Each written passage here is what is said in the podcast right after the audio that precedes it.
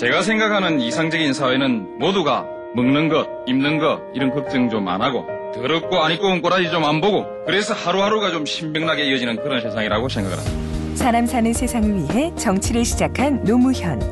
그는 우리 곁에 없지만 그의 꿈은 영원합니다. 노무현 재단은 사람 사는 세상을 위하여 노무현의 가치와 철학을 전합니다. 노무현 재단의 후원 회원이 되어 주세요. 1688-0523 네, 반갑습니다.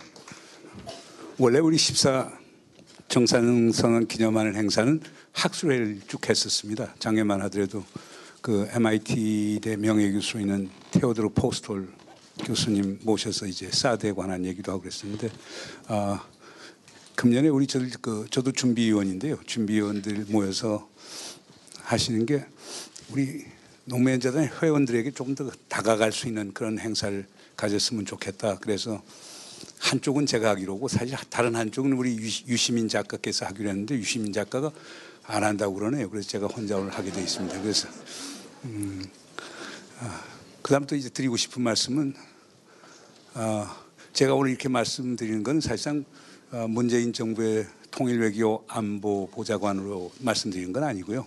아, 제가 드리는 거는 제가 14 정상에 회담에 참여를 했고 참여했던 사람이 일원으로 아, 그리고 대학 교수로서 에, 제가 느끼는 바를 말씀을 드리려고 합니다. 그래서 이거는 저의 사적 의견이지 정부를 대변하는 건 아닙니다.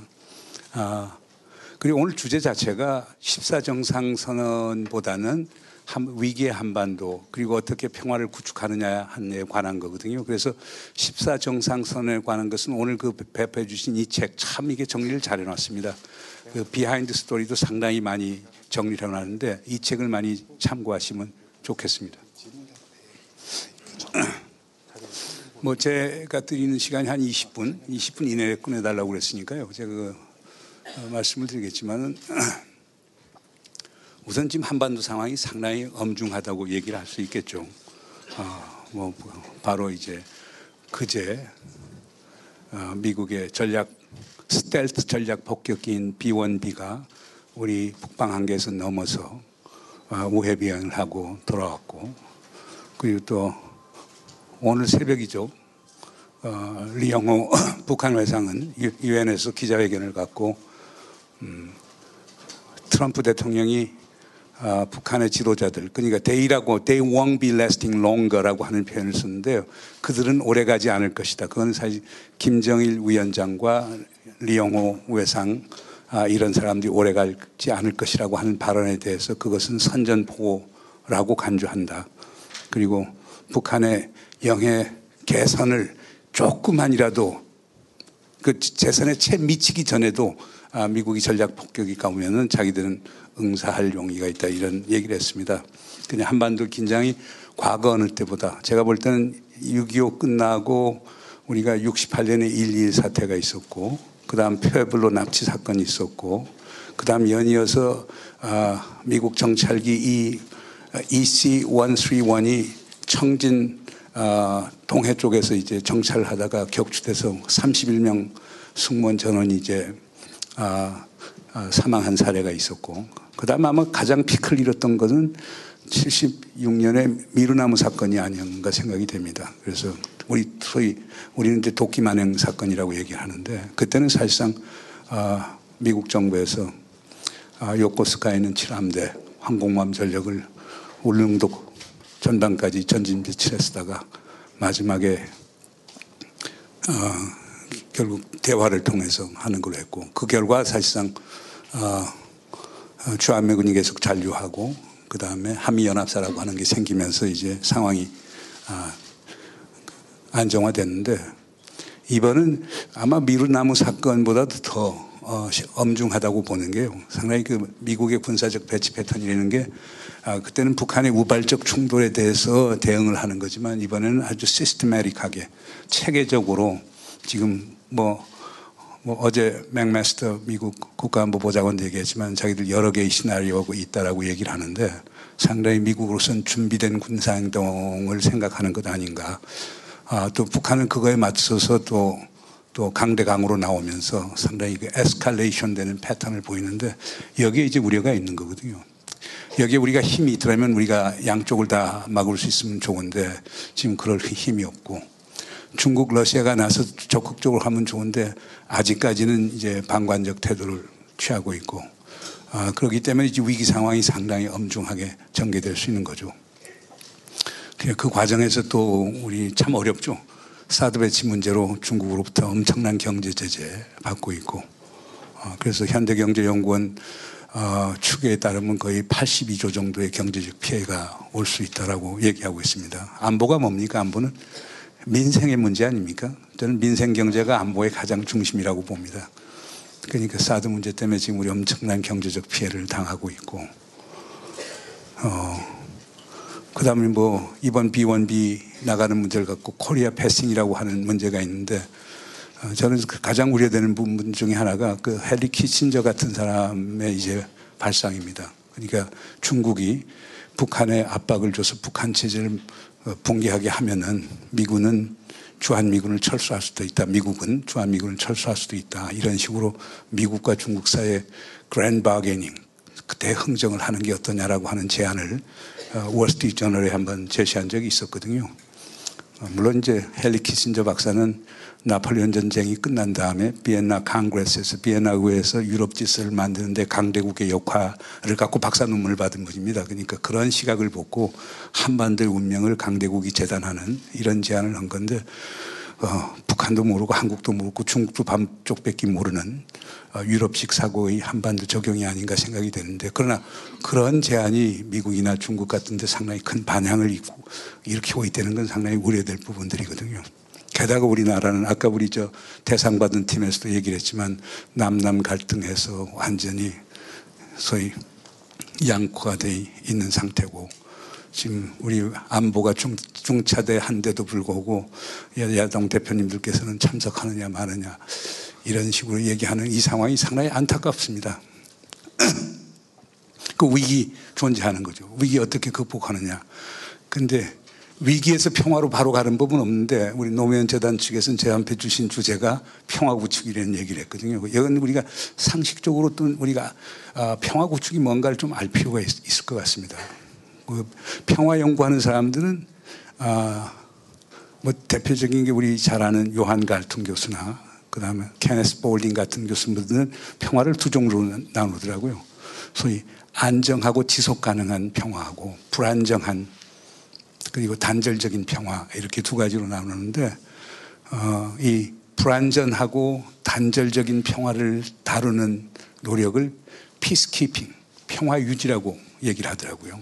그래서 강력한 군사력을 갖고 어, 군사적 억지를 하고 필요하다면은 동맹을 가져서 적으로부터 우리를 지켜낸다. 그러면서 평화를 유지한다. 그건 갈등의 구조가 그냥 남아있는 상태에서 현상적으로 평화를 만들어내가는 노력을 평화 유지라고 보통 얘기를 합니다. 그 다음 그보다 한 단계 높은 게 peacemaking이라는 겁니다. 그건 임동원 이사장님께서 쓰신 책 이름이 Peacemaker인데요. peacemaking은 불안정한 평화를 관리하는데 어떻게 관리하느냐. 신뢰를 구축하고 그 영어로 confidence building measure라고 하죠.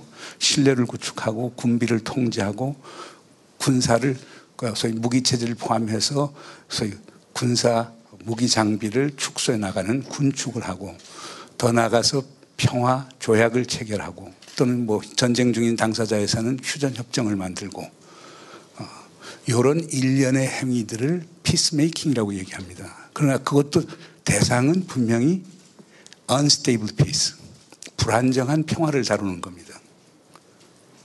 그리고 세 번째 있는 게 그 볼링 교수나 갈퉁 교수가 얘기하는 안정되고 지속 가능한 평화입니다. 그분들은 전부 다 모델을 이마누엘 칸트가 얘기하는 영구 평화론에서 나오는 그 평화를 보통 얘기를 합니다. 그러니까 갈등이라고 하는 것 또는 분쟁이라고 하는 것은 목적에 대한 관련 당사 국들 간의 불일치성에서 나오는 거거든요. 목적이 같아지면 싸울 일이 없는 거거든요. 그럴 경우에는 분쟁의 구조적 원인이 없어지는 겁니다. 그럼 분쟁의 구조적 원인을 없애는 방법이 뭐냐? 이마누엘 칸트는 세 가지를 얘기했죠. 하나는 소위 우리 정치학 국제 정치학자들 capitalist peace라고 얘기하는데요. 그 칸트 자신이 얘기하는 것은 무역을 하는 국가끼리는 싸우지 않는다는 얘기예요. 또는 싸울 가능성이 적다는 겁니다. 왜냐하면 무역을 하는 사람들은 옛날에도 결국에 해당 국가에 있어서는 정치적 영향력이 많기 때문에 전쟁을 하면 자기들이 손해를 보니까 그걸 막기 위해서 정치적 영향력을 행사해서 전쟁을 못하게 하는데 양국에서 모두 다 그런 역할을 하게 되면 전쟁 가능성이 적은 것 아니냐. 그래서 trading state do not fight each other. 무역하는 국가들은 싸우지 않는 데는 이런 얘기를 하죠. 또 하나는 우리에게 많이 알려진 디모크라틱 피스입니다. 민주적 평화입니다. 민주 평화론이라고 얘기하죠. 그러니까 또 영어로는 그걸 뭐라고 얘기냐면 democracies do not fight each other. 민주주의 국가끼리는 싸우지 않는다. 왜 그러냐? 민주주의 국가는 domestic check and balance, 국내적인 견제와 균형이 있기 때문에 그것도 양국에서 견제와 균형이 있게 되면은 어, 위정자가 쉽게 전쟁을 선포할 수 없다는 얘기예요. 그러니까 이 두 가지 갖고 보면 가령 지금 OECD 회원국들은 전부 다 시장 경제를 하고 교역을 서로 간에 많이 하고 민주주의 국가입니다.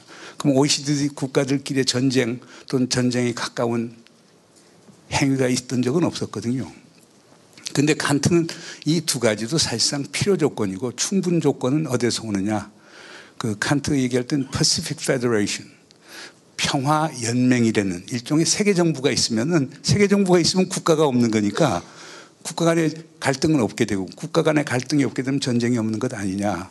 이렇게 보는 거거든요. 그래서 그래서 결국에 그걸 요즘 표현으로 얘기하면 안보 공동체를 만들면은 그걸 집단 안전 보장 체제라고 얘기하는데요. 집단 안전 보장 체제라고 하는 건 바로 유엔 헌장에 들어가 있는 겁니다.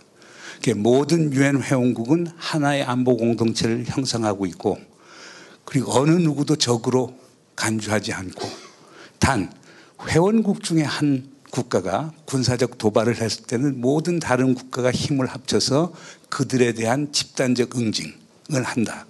그게 처음이자 마지막으로 행해졌던 게 6.25 때입니다. 유엔에서 16개국 회원국이 왔던 것은 바로 유엔 헌장에 있는 집단 안전 보장 체제의 기본 정신에 의해서 파견됐던 거거든요. 그렇게 되면은 그게 사실상 우리 노무현 대통령께서 제일 바라셨던 게 어떻게 하면 동북아의 다자안보 협력 체제를 만들어서 어, 유럽의 그 Helsinki Final Act에 따르는 CSCE, OSCE 그러니까 유럽 안보 협력 기구 같은 걸 만드느냐.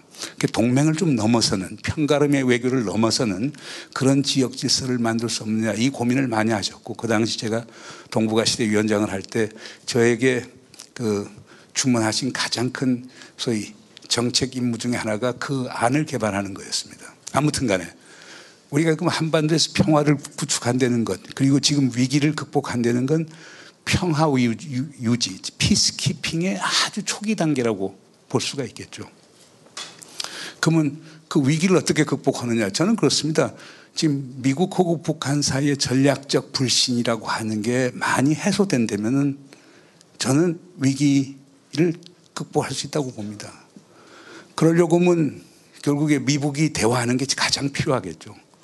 오히려 더 필요하다면 트럼프 대통령 같은 분이 이제 미국에다가 아주 특사를 비밀리에 보내서라도 딜을 그 트럼프 대통령은 책도 쓰지 않습니까? Art of the Deal 해서 거래의 그 어, 예술이라고 하는 기술이라고 하는 책도 썼지만은 그런 식으로 해서 아, 특사 보내고 극적인 타결을 하면 가장 바람직한 거겠죠. 그러니까 위기가 고조될수록 기회도 있는 거니까 그 기회를 그런 식으로 활용하면 제일 좋을 것 같고요.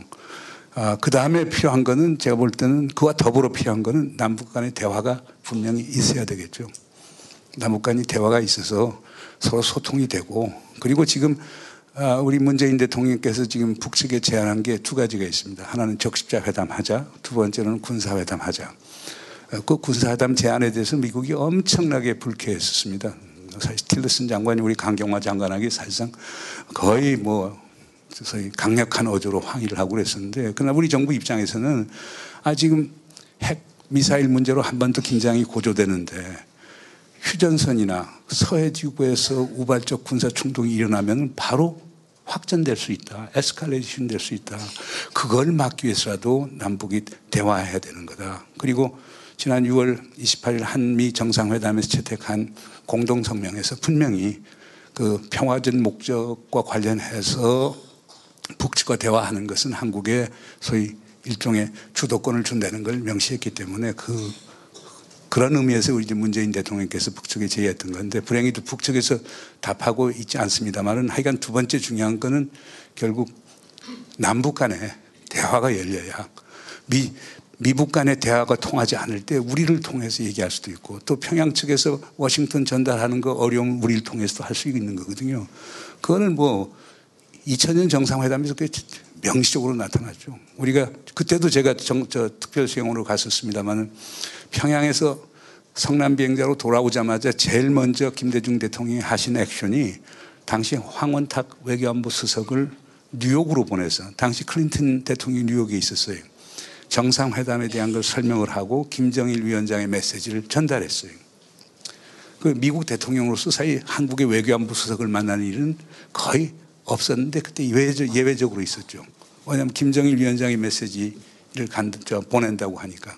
그때 만나서 결국에 관계 개선 의사 밝혔고 어, 북측에서 책임 있는 인사를 미국에 보내고 싶다고 했고 클린턴 대통령 좋다고 해서 한 게 10월 12일 날 이제 조명록 국방위 그 부위원장이자 차수가 워싱턴을 발했고 10월 13일 날 그게 2000년 10월 13일 날 올브라이트하고 같이 북미 조인트 커뮤니케를 해서 상호 간의 적대적 의도와 정책을 아, 포기한다는 걸 이끌어냈거든요. 그러니까 이런 식으로 북미 간에 우리가 큰 역할을 할 수 있기 때문에 남북 관계가 개선이 되면 그런 것도 가능 것은 가능한 것 아니냐 이런 생각이 들고요. 생, 세 번째로는 하여간 중국과 러시아 역할이 상당히 중요할 겁니다. 그러니까 뭐 대화를 재개하는데도 상당히 중국과 러시아의 역할이 중요할 뿐 아니고 아, 소위 특정 국가 군사적 행동하는 것에 대한 아, 하나의 억제책으로도 중국과 러시아가 보다 더 적극적으로 참여해야 될 것 아닌가 생각이 됩니다. 그런데 이 물론 물론 이런데 이런 것을 견인하기 위해서 필요한 게 바로 우리 대한민국 정부의 역할이라고 생각합니다. 쉽지는 않죠. 그냥 엄청난 외교력이 있어야 되겠죠.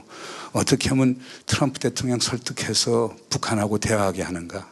그리고 어떻게 하면은 미국이 북한에 대한 군사적 행동을 못하도록 하는가. 그 다음에 더 나아가서는 제재 압박만 갖고 북한을 변화시키지 못하니 단기적으로는 제재 압박하지만 중장기적으로는 어떻든 대화와 협상을 통해서 풀어 나가도록 그 트럼프 대통령이 북한에 대한 정책을 근본적으로 바꿀 수 있게끔 하느냐. 그리고 또 이와 더불어서 북미 대화하면서 남북 대화도 할 수 있는 병행 추진의 메커니즘 만드는 이런 것들을 이제 미국의 설득을 좀 해야 될 것 같고요. 그 다음에 중국에도 지금 사드 문제 있지만 그것은 한중 관계 빨리 개선하고 정상회담하고 더 나아가서는 우리가 뭐 한미일 체제는 지금 공, 공고히 하니까 한중러 삼각 체제 뭐 필요하다면 남북중 또 남북러 이런 여러 가지 메커니즘을 만들면서 우리의 외교적 공간을 넓혀, 넓혀 갈 때 위기를 극복할 수 있고 새로운 평화의 가능성이 열리는 게 아닌가 생각이 됩니다. 그러나 하여간 여기서 강조하고 싶은 거는 남북관계 개선하고 하는데 하나의 가능성이 있다면 그거는 뭐냐면요. 14정상선언을 이렇게 보시면은, 어, 거기에 46개 합의사항이 있습니다. 그러니까 2007년 11월 16일 남북 총리가 만나서 합의한 게 14정성선언에 의거한 남북 합의 사항이 정치 분야, 군사 분야, 경제 분야, 사회 문화 분야, 그리고 인도적 지원 분야 이 다섯 개 분야에 대해서 46개 합의를 했는데 제가 보니까 지금 상황에서도 아, 유엔 안보리가 제재를 하고 있고 그다음 미국이 독자 제재를 하는데도 불구하고 한 28개 항에 대해서는 사실 지금 체제 하에서도 남북 간에 얘기를 할 수 있는 것 같아요. 그게 아마 대, 통령께서 베를린 구상에서 얘기했던 쉬운 것부터 먼저 하고 어려운 거 나중에 하는 선이 훈안이죠. 이걸 하자고 그러는데 물론 지금 단계에서 지금 대화 어렵죠. 대통령께서는 분명히 얘기했습니다. 지금 대화할 때는 아니고 아, 그러나 북한이 좀 성인을 보여라.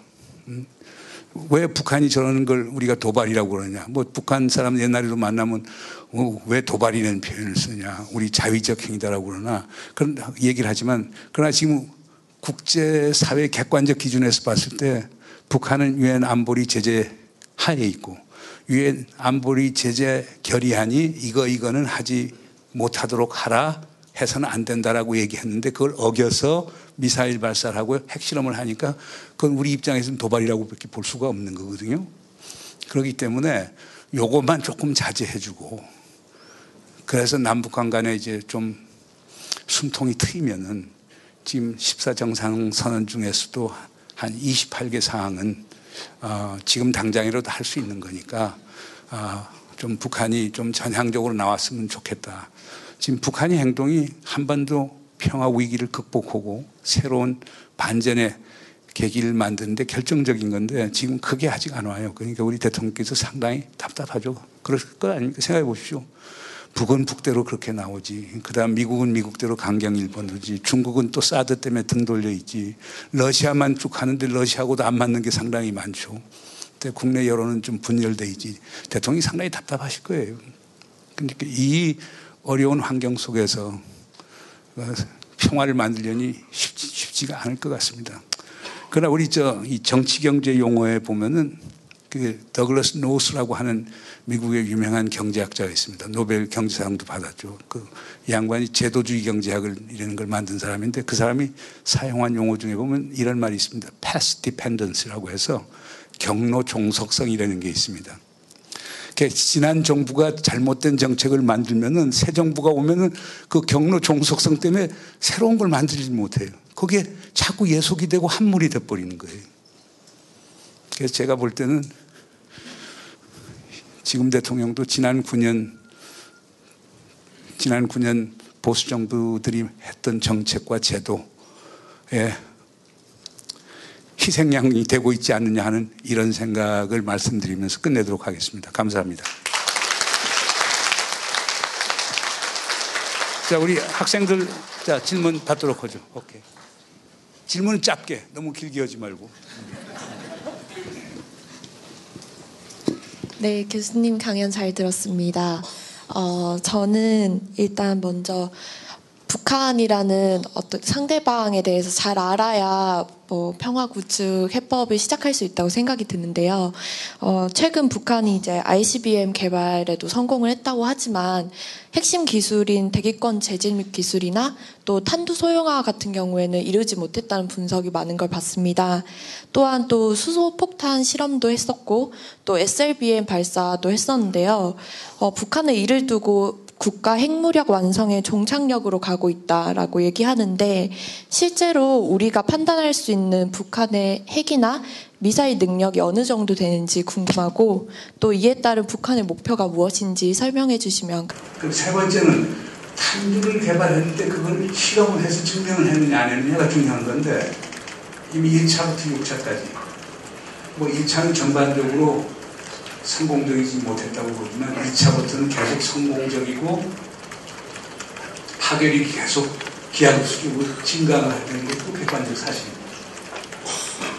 이제 네 번째는 어떤 얘기가 있냐면 우리 저 이민주 양이 얘기한 것처럼 만들어도 만든 게 너무 커서 대륙간 탄도미사일 같은 건데 탑재하기 어려울 거 아니냐. 그러려면 500km 이하 가 돼야 되는데 음, 보통 가지고 1톤, 뭐 1.5톤 이렇게 큰 것들 아니냐. 그러니까 소형화가 가능합니다. 그럼 소형화가 되면 경량화가 되는 거고 그 다음에 더 중요한 거는 다종화의 문제예요. 그러니까 원자탄이냐, 원자탄을 증폭시킨 증폭탄이냐, 더 나가서 수소탄이냐. 지금 북한은 수소탄을 가졌다고 얘기하는 게 다종하고. 또 하나, 아마 제일 중요한 건 그럴 거예요. 그 북한이 다양한 미사일을 갖고 있는데, 다양한 미사일에 규격화된 탄두를 넣어, 넣어, 넣으면 더 힘이 세지니까, 지금 규격화 표준화가 됐느냐. 근데 이 네 번째 부분에 대해서는 논쟁이 많아요. 가령 제프리 해커 박사 같은 분은 이번 수소탄 성공했는데 수소탄 아니라고 봐요. 원래 증폭탄에 가깝다고. 그 다음에 이제 미사일 전문가들 뭐 미국에 여러 사람이 있습니다만은 특히 티오도 포스토 MIT 명예교수 지금 스탠포드에 와 있습니다. 그분 주장 같은 경우는 결국에 대기권으로 재- 재진입하는 기술. 그 다음에 속도를 커뮤니케이션하고 컨트롤, 소통하고 통제하는 기술. 그 다음에 기본적으로 북한이 원하는 표적에 와 맞았느냐 안 맞았느냐는 것.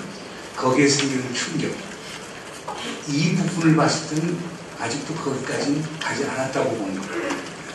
그러니까 우리가 그래서 ICBM 클래스라고 얘기하는 것도 이제 그런 의미에서 얘기했던 건데 미국은 그 ICBM을 이렇게 간주하려고 했고 거기에서 한미 간의 마찰도 있었긴 한데 가령 화성 12 고각 발사 한 것 같은 경우는 기본적으로 어, 홋카이도 그 서쪽에 떨어진 그거 같은 경우는 지상에서 한 4, 5km 정도 되는 부분에서 자연 소멸이 됐다고 불꽃을 내면서 자연 소멸이 됐다고 봤으니까 해상에 탄착 거 아니라고 봅니다. 그 미국 같은 데는 그런 거 하게 되면 함정을 보냅니다.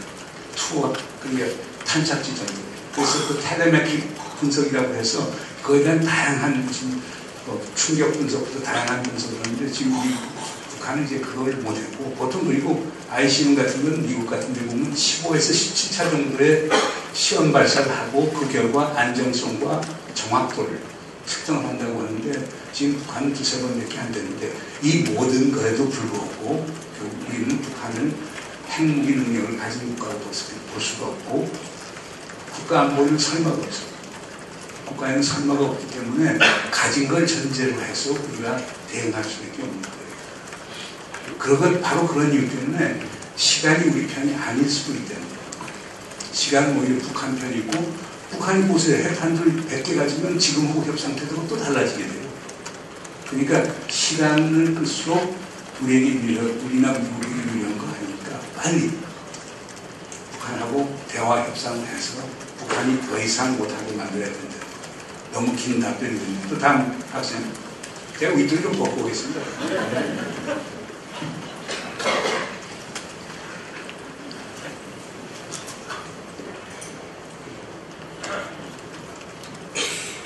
자기소개 좀 해요.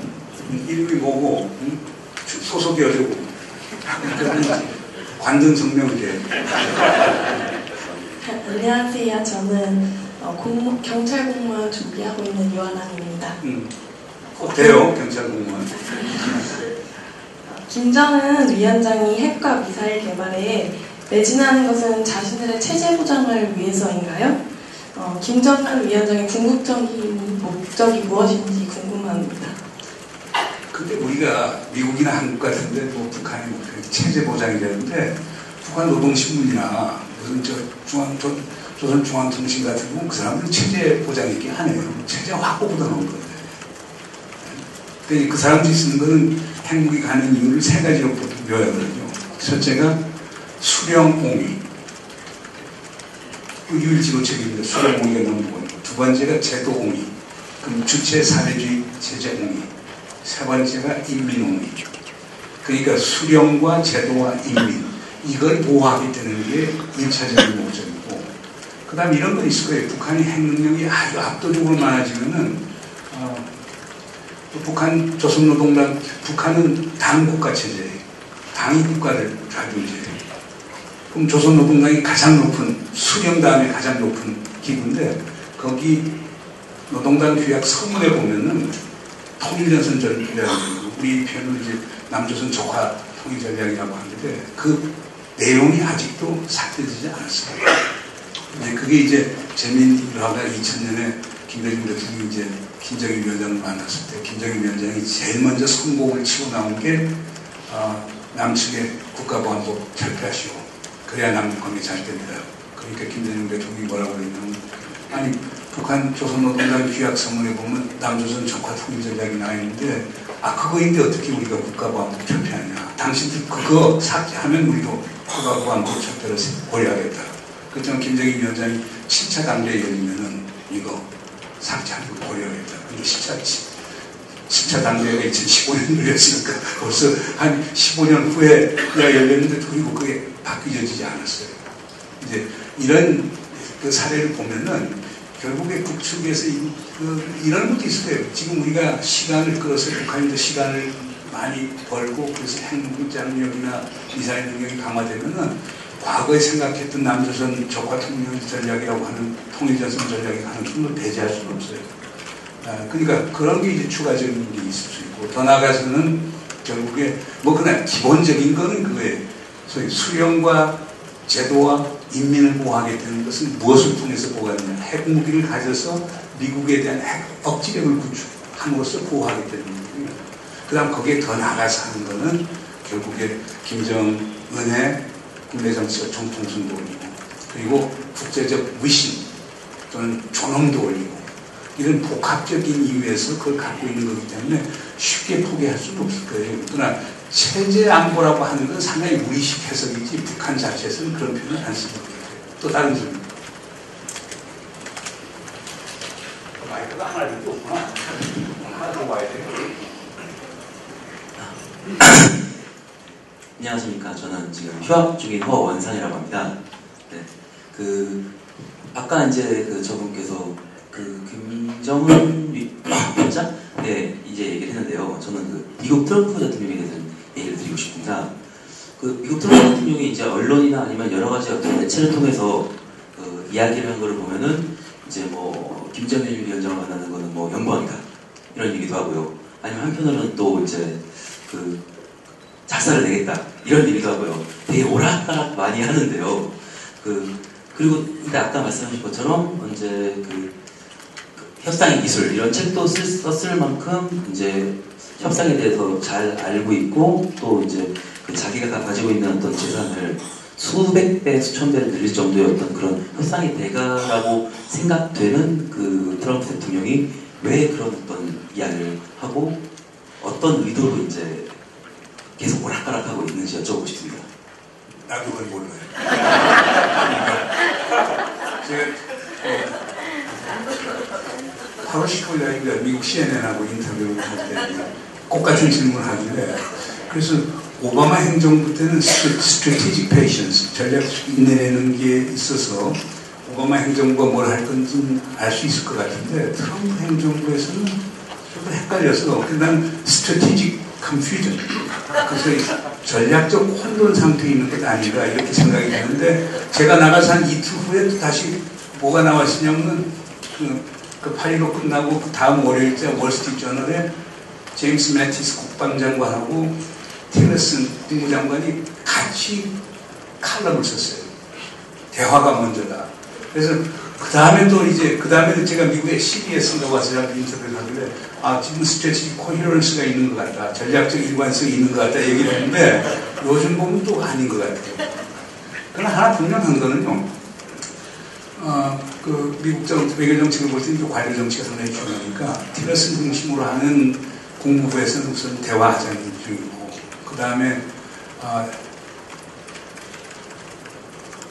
맥메스도 맥메스도 안보보좌하고 무슨 대화 쪽이 보는데 그러나 맥메스도 안보보좌는 대통령 심기를 많이 반- 반영해야 되니까 그리고 어, 트럼프 대통령 상이 미국이 아주 북한에 대해서 실망했고 화가 좀 많이 난 것 같고 제임스 매티스 국방장관 같은 사람은 아주 철저한 군인이고 전략가고 그러기 때문에 상황을 안정적 어, 관리하기 위해서 바탕에는 군사적 행동 있지만 지금은 그때가 아니고 결국 외교적 협상과 대화를 해야 된다는 거니까 그 이, 그러니까 트럼프 대통령이 조금 이제 예측 불허한 것도 있지만은 그걸 둘러싸고 있는 핵심 관료들 존 켈리 지금 비서실장 그 양반도 이 해병사 양반 출신이에요.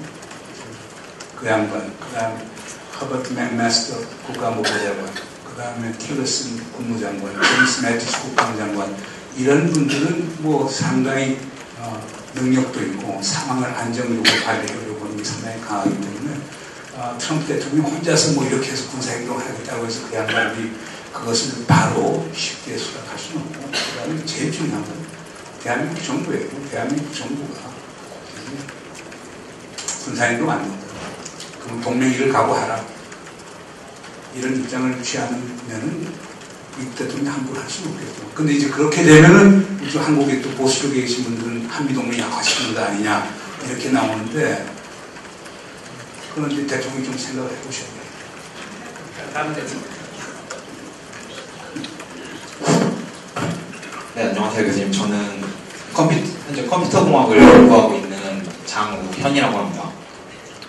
어, 대통령의 대화 압박을 병행하겠다고 하는 정부의 정책에 대해서 북한은 이를 무시한 채 연이은 핵과 미사일 실험을 강행하고 있습니다. 정부는 이런 상황에서 아까 교수님이 말씀하셨던 것처럼 대화는 힘들다라고 하고 있는데 그렇다면 대화 압박을 병행하는 정부의 기존 전략이 잘못됐던 것인지 여쭤보고 싶고요. 또 한 가지는 대통령의 특보로서 보시기에 현재 대통령의 고뇌가 무엇인지 좀 자세하게 설명 부탁드립니다. 첫 번째 말씀드렸죠. 이제 아마 그러니까 제가 지금 이건 말씀드리는 특보로서 말씀드리는 게 아니고 그리고 특보는 정책 결정 라인이 없기 때문에 제가 안에 자세한 내용은 말씀드릴 수 없지만 한 대통령 고민은 그거예요. 아, 촛불 민심이 지향하는 가치가 뭐냐? 평화다, 대화다. 음, 이건 분명히 있는 거고. 그럼 대통령이 생각하는 맨데이, 자기가 꼭 해야 할 것이라고 생각하는 맨데이는 좀 평화 대화예요. 그러나 이제 북한이 근데 북한만 잘 이제 좋은 그저 행태를 보여주면은 대통령이 이렇게 밀고 나면 상당히 돼요. 근데 그렇지 않고 북한이 소위 위안안보리 제재 결의안 기준에 따른 도발을 하게 되면 미국이 강력하게 응징하겠다고 그러는데 그럼 미국과 같이 안갈 수가 없단 말이에요. 그러니까 제재와 압박이라고 하는 것은 어떻게 보면 북한이 행동에 대한 결과예요. 대통령이 원론적으로 하고 싶은 것은 대화와 그 평화적 타결이라는 거예요. 그러니까 미국과 한국의 또 보수적인 분들 얘기 들으면은 제재 압박에 또 방점을 둘 수도 있고 근데 촛불 민심을 또 생각해서 초심으로 돌아가면은 또 대화와 협상 그 평화적 지향으로 갈 수밖에 없는 거고 그 대통령 보니까 거기. 가령 예를 들어서 요즘 많이들 비판하죠. 대통령이 너무 미국으로 경도가 됐다 얘기하는데 근데 제가 대통령 입장이라도 그럴 수밖에 없는 현실이라고 볼 수 있어요. 그러니까 쉽게 얘기해서 자 북한은 핵을 가졌고 핵을 가지 않았단 말이에요. 그럼 우리의 우리에게 핵 억지력을 주는 것은 미국의 확장 억지력과 핵우산이란 말이에요. 그럼 한미동맹 가깝게 하지 않으면 어떻게 핵우산을 담보하고 보장할 수 있겠느냐 하는 문제가 있다. 다른 하나는 한미동맹이 자꾸 이제 쉽게 해서 그 삐걱거려서 워싱턴 서울 간 의사소통이 되지 않는다. 그럼 미국에서 북한에 대해서 군사적 행동을 독자적으로 한다. 우리는 알지도 못하는 상황에서 당할 수밖에 없는 거거든요. 그러려고 미국하고 긴밀히 공조할 수밖에 없기 때문에 지금 위기 이 순간에서 대통령은 결국 미국하고 같이 갈 수밖에 없는 거예요. 그 과정에서 촛불 민심의 초심 항상 생각하면서 미국을 설득해서 어떻게 상황을 반전시키려고 하느냐. 이거에 모든 지금 고뇌가 다 들어가 있는 거예요. 그러니까 이런 점에서는 우리 국민들도 다 좀 이해하셔서 한 목소리로 좀 대통령을 아, 지지해주면 좋을 것 같아요. 그런 점에서 고뇌하는 문 대통령에 대해서 박수 한번 질문.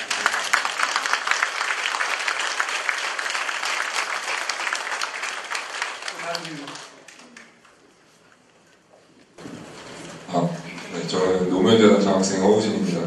어, 지난 19일에 상암동에서 한 시민이 사드 배치 처리를 외치면서 분신 자살한 그런 안타까운 일이 있었습니다. 어, 언론사 밀집 지역인 상암동에서 그렇게 극단적인 어, 방법으로 스스로 목숨을 끊는 것을 고려해봤을 때 어, 한때 진보 진영의 주류 의견이었던 그 사드 배치 철회가 얼마나 현재 소외받고 외면받고 있는지를 어, 알 수 있었던 사건이었던 것 같습니다. 아까도 남남 그 대화 그 발표팀에서도 말씀한 것처럼 어, 현재 이런 상황이 어, 극복되지 못한다면 정부에서 그들을 설득하지 못한다면 어, 노무현 정부의 뼈, 뼈 아픈 과거인 그때 주리 사태 같은 일이 되풀이되지 않을까 하는 어, 고민이 생겼습니다. 어, 그리고 최근에 그 이종석 전 장관님과 토론하신 걸 봤는데 어, 사드 배치에 대해서 비판을 하자 어, 교수님께서 현실적이고 객관적인 어, 그런 비판을 해달라고 요구하셨는데 저는 반대로 어, 그런 사드 배치 철회를 주장하는 그 시민들을 어떻게 현실적이고 객관적으로 설득을 할 수 있을지에 대해 답변해 주시면 감사드리겠습니다. 제일 어려운 질문인데 저도 사드 배치 반대한다는 거. 지금도 저는 사드의 군사적 유용성에 관한 문제, 사드의 배치 결과로 가져오는 우리 민생 경제에 대한 부정적 효과 이런 거 생각하면 저는 사드 전 찬성하지 않아요. 뭐 솔직히 말씀드려서 그현 정부 정책하고 다른데 뭐 당국자 입장에서 보죠. 지금 북한이 저렇게 긴장을 고조시킨다. 미국에서 볼 때는 여기는 2만 7천 명의 주한미군 보호구에서 사드라는 미사일 방어 체제는 필수적이다. 넣자. 우린 망설였단 말이에요. 그러다 이제 북한에서 결국에 대륙간 탄도미사일 ICBM 화성 14딱 쏘고 하니까 대통령께서 그럼 추가 사기도 하자라고 하는 건데 처음에는 이제 하나는 전 정부의 약속도 약속이니까 동맹을 존속하기 위해서 우리는 들어주겠다고 그러는데 이제 추가 사치 배치는 한편에서 그런 것도 있고 다른 한편에서는 아마 언론에도 많이 나왔지만 미국이 상당한 압력이 있었을 거예요. 그러면 위기가 고조된 상태에서 우리가 사드 받지 않으면 사드를 자기들 가져가면서 주한미군도 가령 감축한다 뺀다 이런 식으로 나오면 양식 있는 대통령이 어떻게 하시겠어요? 대통령 대한민국 국민 전체를 보호해야 되는 거니까. 예? 대한민국 대통령은 사실상 그렇지 않습니까? 국민들이 불안 속에 사는 걸 원치 않는단 말이에요. 그러니까 이건 상식적인 시각에서 보더라도 대통령이 그런 선택을 할 수밖에 없는데 문제는 이걸 어떻게 반전을 시키느냐 하는 건데 그건 많은 좀 생각과 노력이 좀 아, 있어야 되겠죠. 그리고 그 분신하신 분에 대해서는 저도 아주 어, 정말 안타까운 일이죠. 정말 뭐 전 할 얘기는 없지만은 그건 참 안타까운 일이고 그런 일이 더 일어나면 안 되기 때문에 어, 대통령께서도 하여간 더, 또 조금 더 많은 생각을 해봐야 될 거예요. 그러니까 어, 그래서 사실 지난주에 제가 북경을 다녀왔는데 북경 분위기는 뭐 아직도 아주 싸늘하고 안 좋아요. 그러나 결국 한중 정상회담하고 한중 간 협력하지 않으면은 지금 한반도 문제 어떻게 풀어요? 그러니까 어, 뭐 정부로서 상당히 고민이 많을 거예요. 대통령은 더 그럴 거예요. 그러니까 이건 꼭 제가 뭘 제가 2004년에 뭐 정부에서 일을 할 때 정부 들어가기 전부터 있다가 정부 들어갈 수도 있지만 그 이락 파병 문제 때문에 노무현 대통령 정말 보내기 싫었거든요. 어, 정말 보내기 싫어했어요. 근데 그때도 이제 북핵 문제 고조되고 뭐 그때 또 미국이 언제 북한에 대해서 군사적 행동 뭐, 뭐 우리 저 박선원 여기 비서관 있지만 당시 비서관도 있지만 어떤 행동을 할지 모르는데 그럼 미국하고 협력할 수밖에 없잖아요. 그럼 미국하고 협력한 당사자 중에 한 분이 우리 박선원 비서관인데 그건 이따 끝나서 박선원 비서관에게 한번 좀 물어봐요. 그러니까 그걸 보면서 지금 상황을 유추해 본다라고는 상당히 의미가 있을 것 같아요. 이쪽도 질문 좀 하지. 이쪽만 다 하네. 추가 오른쪽으로 기울었네. 어. 음. 자, 거기 질문 없나? 응, 해. 자, 마이크 없어?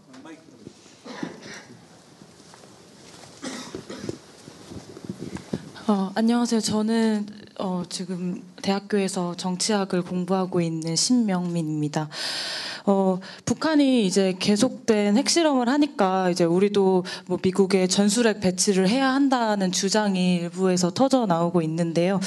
그러니까 핵에는 핵으로 대응해야 한다라는 논리인 것 같습니다.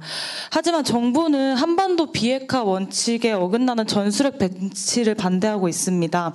이제 교수님 강연을 들으니까 교수님도 이와 비슷한 견해이신 것 같은데요. 그렇다면 핵을 가졌다고 보여지는 북한을 우리는 어떻게 상대해야 되는지 좀 여쭤보고 싶습니다. 아주 좋은 질문이신데요. 저는 핵에 대한 입장은 그렇습니다. 우리가 핵은 intergenerational perspective. 우리야 우리 다음 세대의 시각에서 봐야 된다고 봅니다. 저도 이제 뭐 60대 후반에 들어간 사람인데 저가 떠난 이 세상을 떠난 다음에 남게 될 대한민국이 뭐냐? 핵무장한 대한민국 원치 않습니다.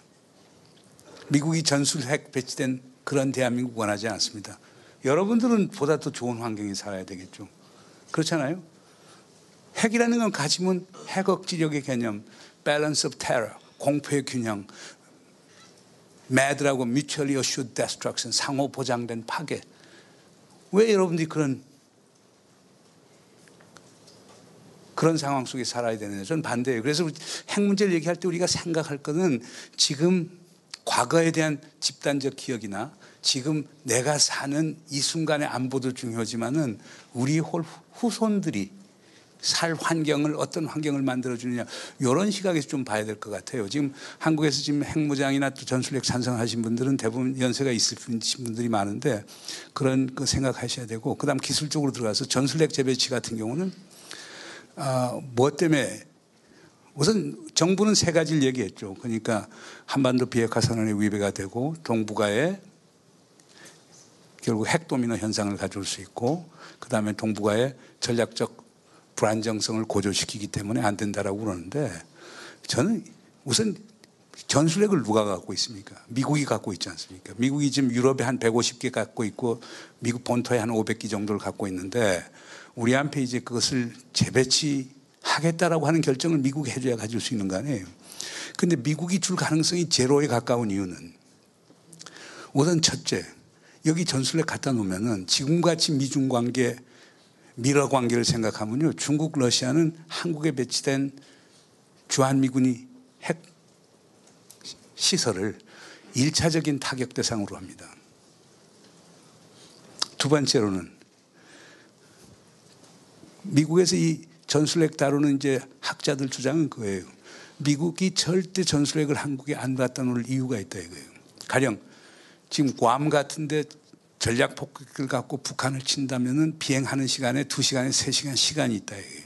그러면 두세 시간 말미를 이용해서 북한하고 최종적 담판을 할 수 있는데 군산에 갖다 놓는다. 군산에 갖다 놓으면은 20분이 안 걸린다는 거예요. 탑재해서 북한에 가서 보통 이제 중력탄들 자유투하탄이라고 해서 그래비티 밤을 얘기하는 건데 20분 20분밖에 안 된다 이거예요. 그럼 북한 입장에서 엄청난 시간적 압박을 느끼기 때문에 선제 타격할 가능성이 99%라는 거예요. 그럼 전술에 갖다 놓은 것 자체가 우리의 우리의 vulnerability 취약성을 더 증가시킨다고 보는 거거든요. 그 다음에 세 번째 하는 건 1991년에 당시 돈 그렉 주한미 대사하고 쿠스만 미 일군 사령관이 당시 한 950개에 해당되는 전술핵을 철수시킨 이후에는 하나는 탈냉전에 따라서 전술핵의 필요성이 감소된 것도 있지만은 다른 하나는 뭐냐면 경비와 인원 때문이었어요. 예산 때문이었어요. 그때 그 그분 쿠스만 장군이 쓴 메모에 보면은 그러니까 핵무기 하나마다 핵 전문가 두 명씩 하면은 벌써 그만 1,800명이 넘는 거예요. 그리고 그 당시 반미 정세가 상당히 셌었어요. 특히 통상 마찰 때문에.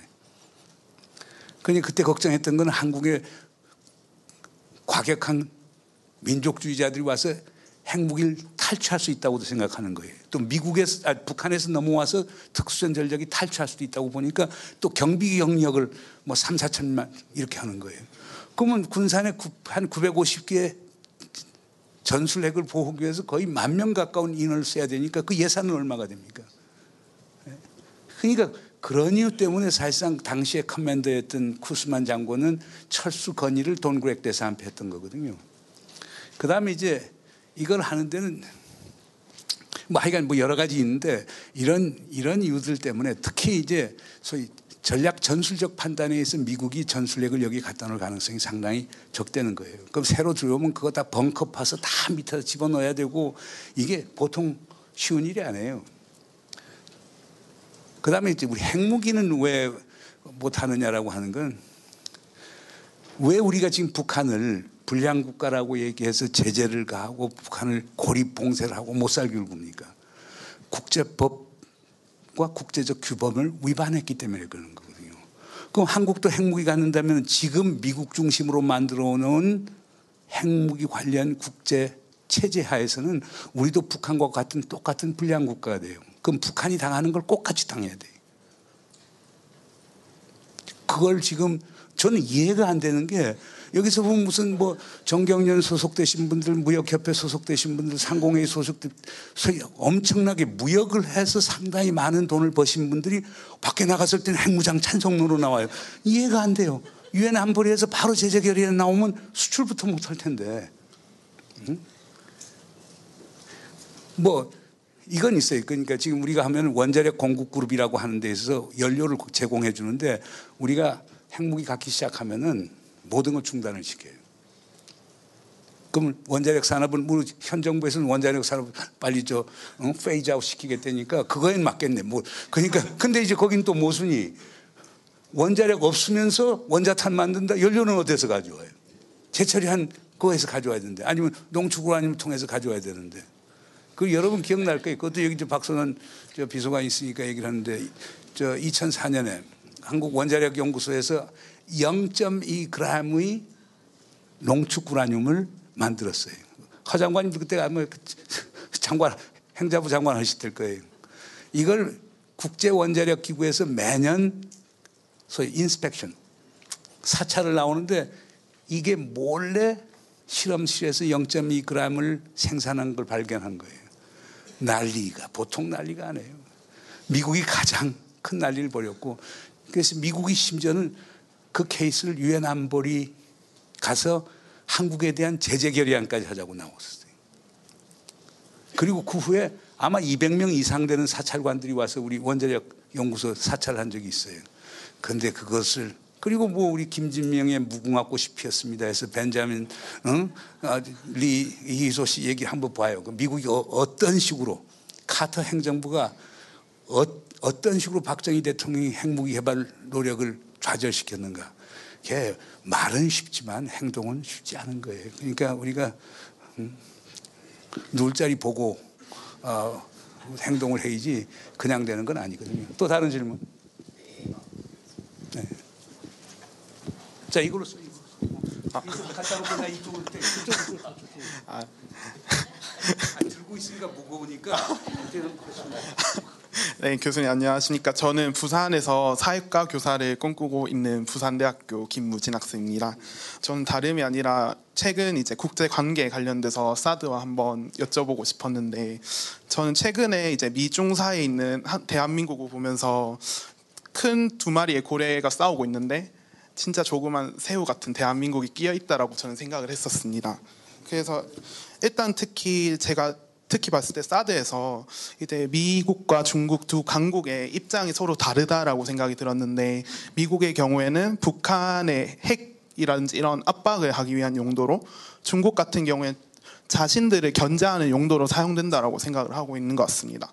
근데 이제 이두 고래가 만나서 서로의 오해를 풀어야 될 텐데 서로 이제 실제로 만나서는 실제로 뭐 이번 4월에 뭐한 아, 미중 두 정상이 만났다라고 하는데 거기에서는 한 마디도 얘기가 안 나온 걸로 알고 있습니다. 그런데 왜 하필이면은 중국은 왜 그리고 미국은 왜 이런 조그맣고 새우 같은 대한민국에게만 이렇게 압박을 가하는 것이고 또 이제 각자 미국과 중국의 각자의 입장이 무엇인지 한번 교수님께 여쭤보고 싶습니다. 근데 난 우리 김군이 얘기해서 대한민국을 새우로 비유한 건 동의하지 못하고 심지어 우리 저 스탠포드 의 신기욱 교수는 우리는 그러면 새우가 아니라 우리는 밍크 고래가 돼야 된다는데 그것도 동의하지 않아요. 대한민국은 대한민국이지 왜 동물하고 비교를 해요. 그러니까 어, 그러니까 그리고 대한민국은 그렇게 적은 국가 아니에요. 통일된 한반도는 더 강한 국가가 될 거고 지금 우리 절대 우리 스스로를 비하할 필요는 없어요. 그러니까 지금 미중 간에도 우리가 마음 먹고 그냥 핵무기 개발한다부터 시작해서 우리가 마음 먹고, 마음 먹고 우리 길 가겠다라고 하면 미중이 마음대로 못 해요. 아, 인구 5천만에다가 아니 경제력이 세계 11위 되는 국가인데 그렇게 쉽진 않아요. 근데 지금 그러니까 하나만 남북 관계만 좋아지면 이게 하나도 생길 문제가 아니에요. 남북 관계 좋아지면 아, 왜 사드가 필요해요?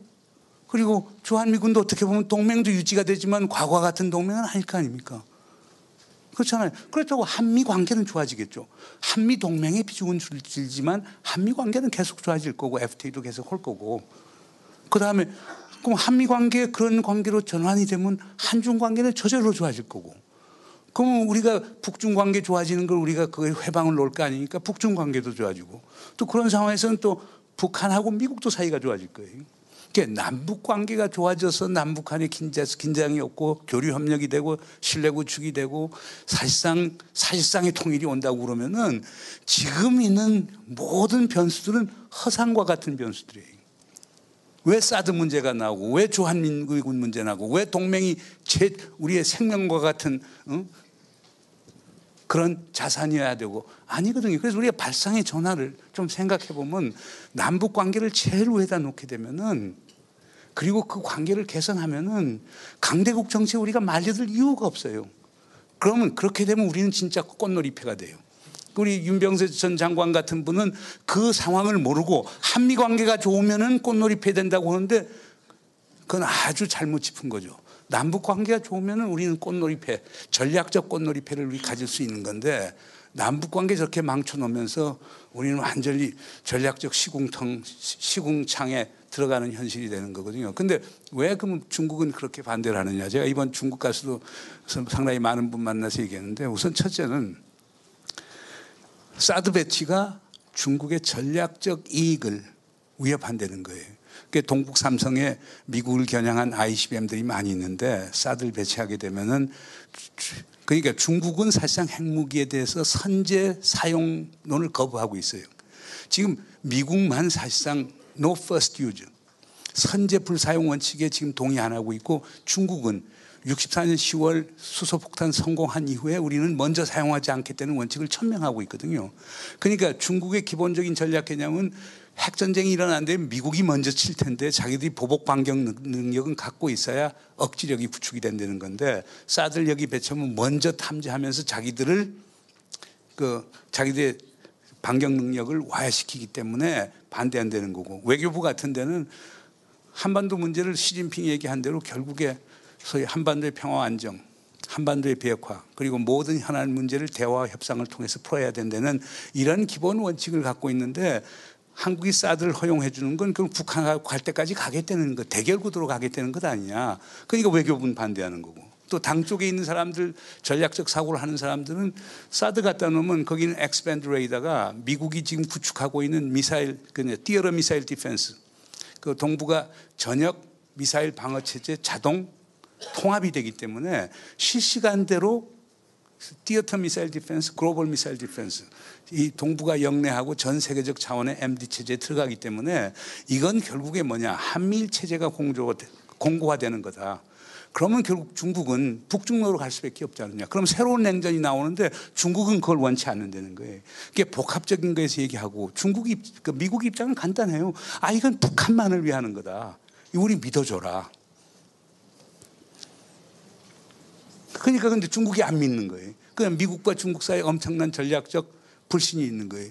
그럼 우리가 가서 얘기하는 건 아, 우리가 얼마든지 한국이 보장해 줄 수 있다. 그럼 중국 사람들 얘기는 아, 그 기지만 빌려준 나라가 당신들 지금 사드 부대 오면 지금 안에 들어갈 수 있느냐 이게. 응? 상부에 허가 없으면 들어가지도 못할 거고 거기에서 지금 X-band 레이더 갖고 뭐 하는지 알지도 못하면서 왜 자꾸 그런 얘기 하느냐고 그러는 거예요. 그게 아주 복잡해지는 거니까 그래서 제가 볼 때는 우리가 좀 나서서 미중 한 삼국 사이에 그와 관련된 전략적 투명성을 제고할 수 있는 그런 토론의 장이 있으면 상당히 바람직한 거겠죠. 아마 제가 알기로는 정부에서도 그런 노력을 하는데 지금은 미국도 중국도 그렇게 그에 대해서 시큰둥하는 것 같으니까 좀 어려움이 있다고 얘기를 드리겠습니다. 또 다른 질문? 음, 자. 감사합니다. 네, 교수님 안녕하십니까? 노무현 재단 장학생 김기원이라고 합니다. 반갑습니다. 장학생은 앞줄이 앉 뒷자리 앉는 건가? 아, 다들 장학생입니다. 다들 장학생이지. 예, 예. 아, 최근에 그 옛날부터 그래, 그래왔지만 국민들은 이런 긴장이 고조되어도 동요하지 않고 최대한 평온한 일상을 유지하고 있습니다. 하지만 그렇다고 우리 국민들이 안보 불감증에 걸린 것은 아닙니다.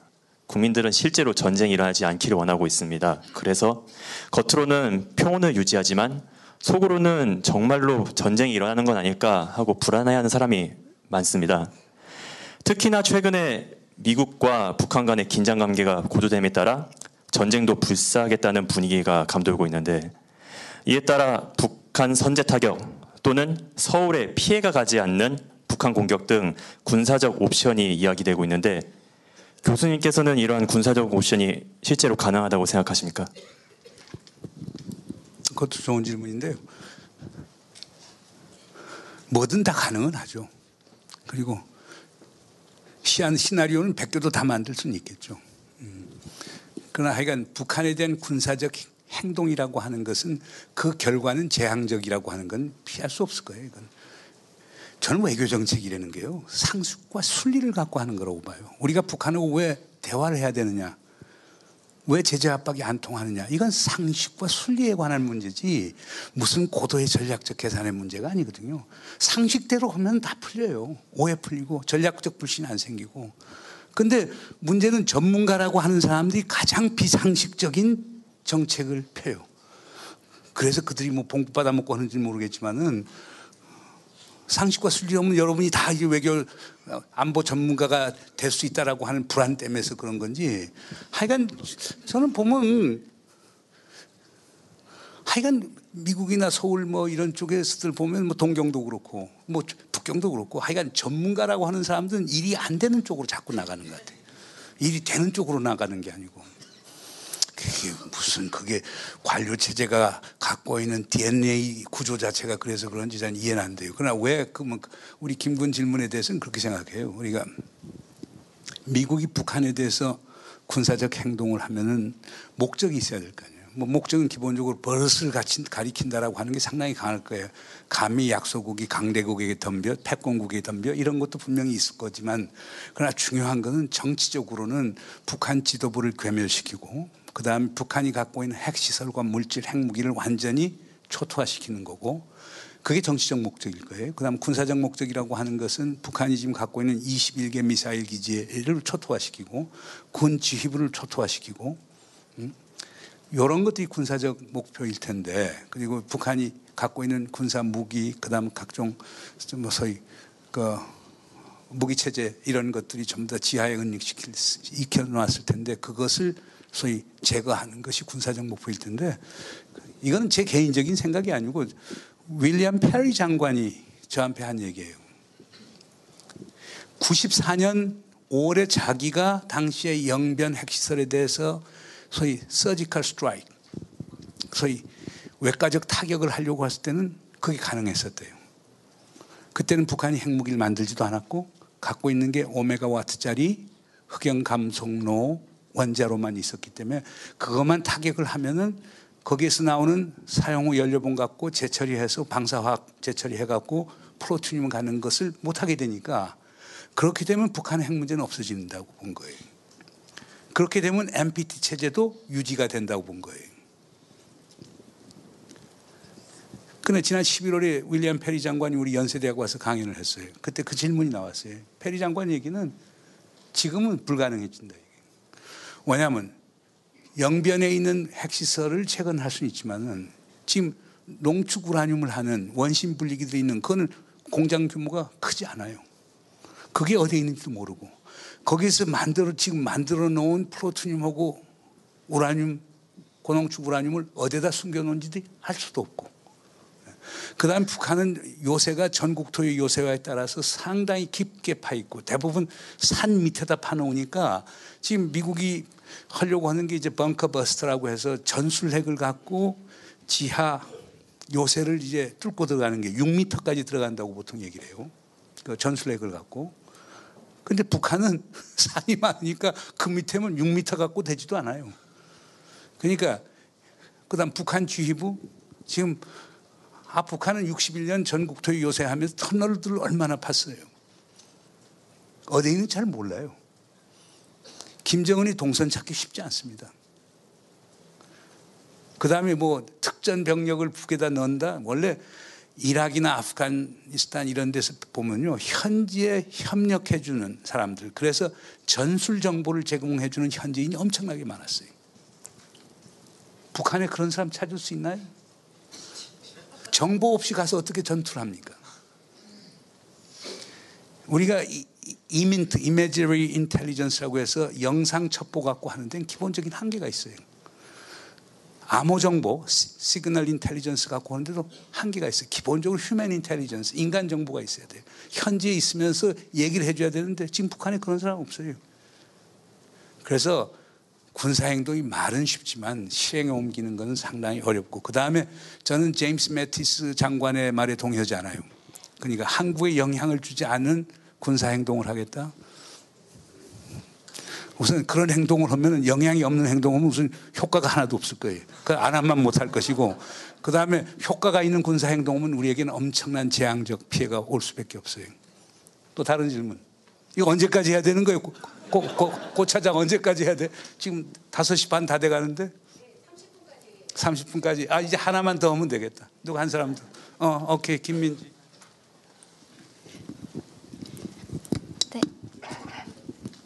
안녕하세요, 교수님. 저는 행정을 공부하고 있는 김민지입니다. 어, 저는 대북 제재와 관련해서 질문 드리고 싶은데요. 어, 북한은 도발하고 유엔은 대북 제재 결의안을 내고 북한은 그러면 또 추가 도발을 하는 패턴이 지금 몇 년째 반복되고 있습니다. 어, 그렇다면 과연 대북 제재는 북한에 대한 압박책으로 어떤 효과가 있는지 의문이 생깁니다. 어, 그렇다고 해서 제재를 안 할 수도 없는 것이고요. 어, 어, 원유 공급을 중단하지 않는 한 제재를 한다고 해서 효과가 그리 크지도 않고 제재를 안 할 수도 없는 이런 딜레마를 어떻게 보십니까? 그것도 상당히 어려운 질문인데요.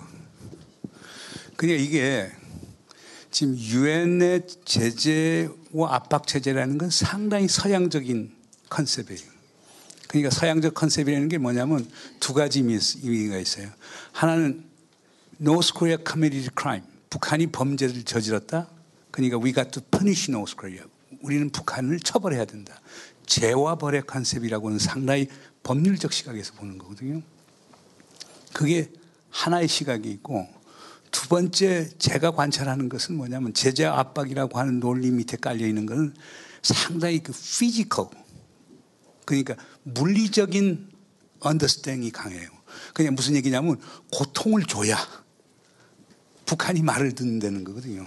어린아이들 말 안 들으면 체벌을 하고 때려야 말을 듣는다는 거거든요. 저는 제재와 압박 논리의 가장 큰 맹점은 이 두 가지라고 봅니다. 첫째 문제는 뭐냐면 이게 재화벌의 시각에서 보면은 북한의 경우는 뭐냐? 국제 질서는 아나키커, 무정부적이다. 지금 유엔 제재 이건 미국이 만든 거다. 미국은 불공정하다. 그러니까 우리는 이 무정부적 질서 속에 우리를 지킬 수밖에 없다. 그 리용호도 자유라는 표현을 썼지만 자유할 수밖에 없다. 자유를 지키 스스로 지키기 위해서 그러니까 불공정한 국제 질서 국제법 하에서 우리 스스로를 지키기 위해서 핵실험 미사일 실험하는데 그걸 불법 범법 행위라고 얘기하는 건 우리 소용할 수 없다. 때문에 유엔 안보리 제재 결의안 받지 못하겠다. 그러니까 제압을 인정 안 하는 거예요. 그래서 우리에게 제재 압박을 가하는 것은 우리에 대한 적대적 행위다.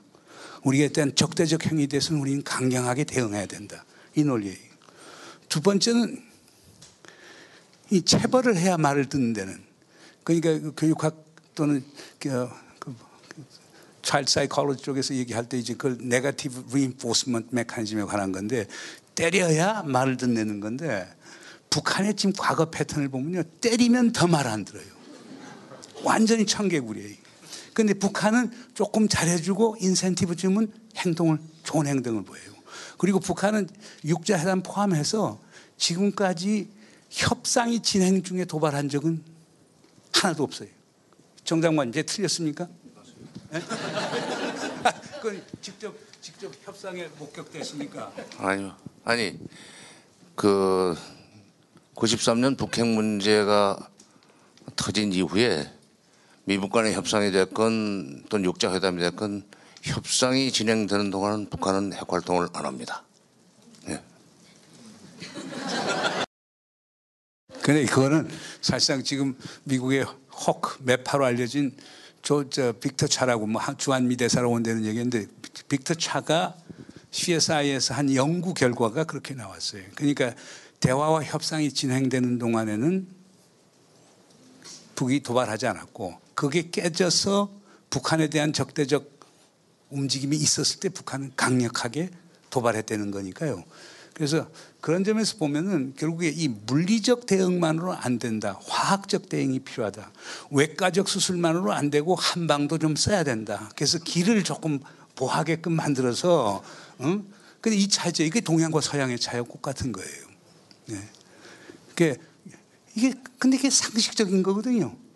우리가 무슨 뭐 여기 뭐 의사 선생님도 계시겠지만 암 처리한다고 수술만 장땡이 아니잖아요. 그 길을 잘 보호고 그다음 요양도 하고 어, 좀 우선 이 주변에 있는 사람들 믿어주고 그럼 더 나아질 수 있는 거니까 그래서 저는 한방요법이 필요한 것 아니냐 아, 이런 말씀을 드리면서 마치도록 하겠습니다. 대단히 감사합니다. 아, 아, 아 잠깐만요. 플로어에서 질문인데요. B1B 폭격기가 북영경으로 들어갔을 때 레이더 포착 가능한지 북미사일이 B1B를 격추할 수 있는지 영공 밖에서 격추하면 국제법 위반인지 이건 이건 청와대 안보실에 물어봐야 되겠습니다. 근데 어저께 오늘 새, 밤에 새벽에 리영호 외상이 얘기한 거는 이거예요. 북한의 영공 경계에 채 도착하지 않더라도 요격할 준비가 돼 있다는 거는 이번에 B1B가 NLL을 따라서 북한 공역으로 들어가지 않고 NLL을 따라서 쫙 해서 서쪽으로 갔다가 그러니까 동쪽으로 빠져나왔던 사례거든요. 그러니까 NLL 상에 있, 있거나 아니면 북한 공해 그러니까 북한의 그 공역에 가까운 지역에 있으면서 자기들에게 위협적으로 보일 때는 쏘을 수 있다는 거죠. 근데 일부 저 카멘테이터들은 무슨 괌에다 있는 것도 쏜다, 무슨 일본의 간에다 있는데 쏜다, 그건 아니고요. 제가 어저께 리영호 외상 얘기할 때 보면 우리 경계에 국경 경계에 채 도달하지 않더라도 위협이 된다면 요격한다는 거니까 그런 의미에서 봐야 될 것 같고요. 그 다음에 B1B는 쉽지는 않을 거예요. B1B는 스텔트기예요. 스텔트기라고 하는 것은 레이더를 피할 수 있기 때문에요. 그러나 이제 유관 감시는 가능하죠. 뭐 투명 비 전투기 전폭기는 아니니까. 아, 그다음 다양한 또 체제가 있을 거예요. 그러니까 하여간 북한은 놀라는 게 EC-131 그 북한 미국 정찰기가 청진 앞바다에서 떨어지는 것 같은 경우 당시 미국은 북한이 그런 능력이 전혀 없다고 보고 그 앞에서 놀았던 거거든요. 그래 떨어진 거예요. 푸에블로도 마찬가지예요. 푸에블로도 결국에 자기들 주장은 공해상이 있었다고 얘기를 하고 북한은 북한 영해에 침범했다고 그러는데 그래서 그때 이제 미국에서 깜짝 놀란 사례들이 있었죠. 그러니까 그래서 우리 지금 국회의원들 좀 말씀을 조금 그 좀 새롭게 얘기하셔야 될 것 같아요. 저 국방위원장님 하셨던 우리 장영달 위원장님도 계셨는데 그 아, 북한이 그거 응? 탐지 능력이 없다. 그 미국이 마음대로 해도 된다는 식으로 얘기를 오늘 띄시는 것 같아서 그거는 그, 그, 그 렇게 바람직한 거 아니지 않는가 생각이 듭니다. 이상 마치겠습니다. 예, 예, 예. 예, 선생님.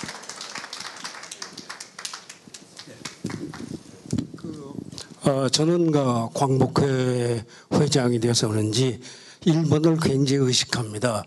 우리 오늘 많은 좋은 이야기 나오는데 일본에 대해서는 한 한마디도 없었어요. 일본의 입장과 앞으로 어떻게 행동할지. 네. 아주 좋은 그리고 중요한 말씀을 하셨는데요. 사실 일본 때문에 우리가 요즘 상당히 어려운 것 같습니다. 일본은 지금 북한의 도발적 상황을 100% 활용해서 한일 관계 개선하고 한미 삼국 공조 체제를 확실하게 하면서 한국이 중국과 러시아, 북한으로부터 멀어지게 만들겠다라는 전략적 의도가 분명히 보입니다.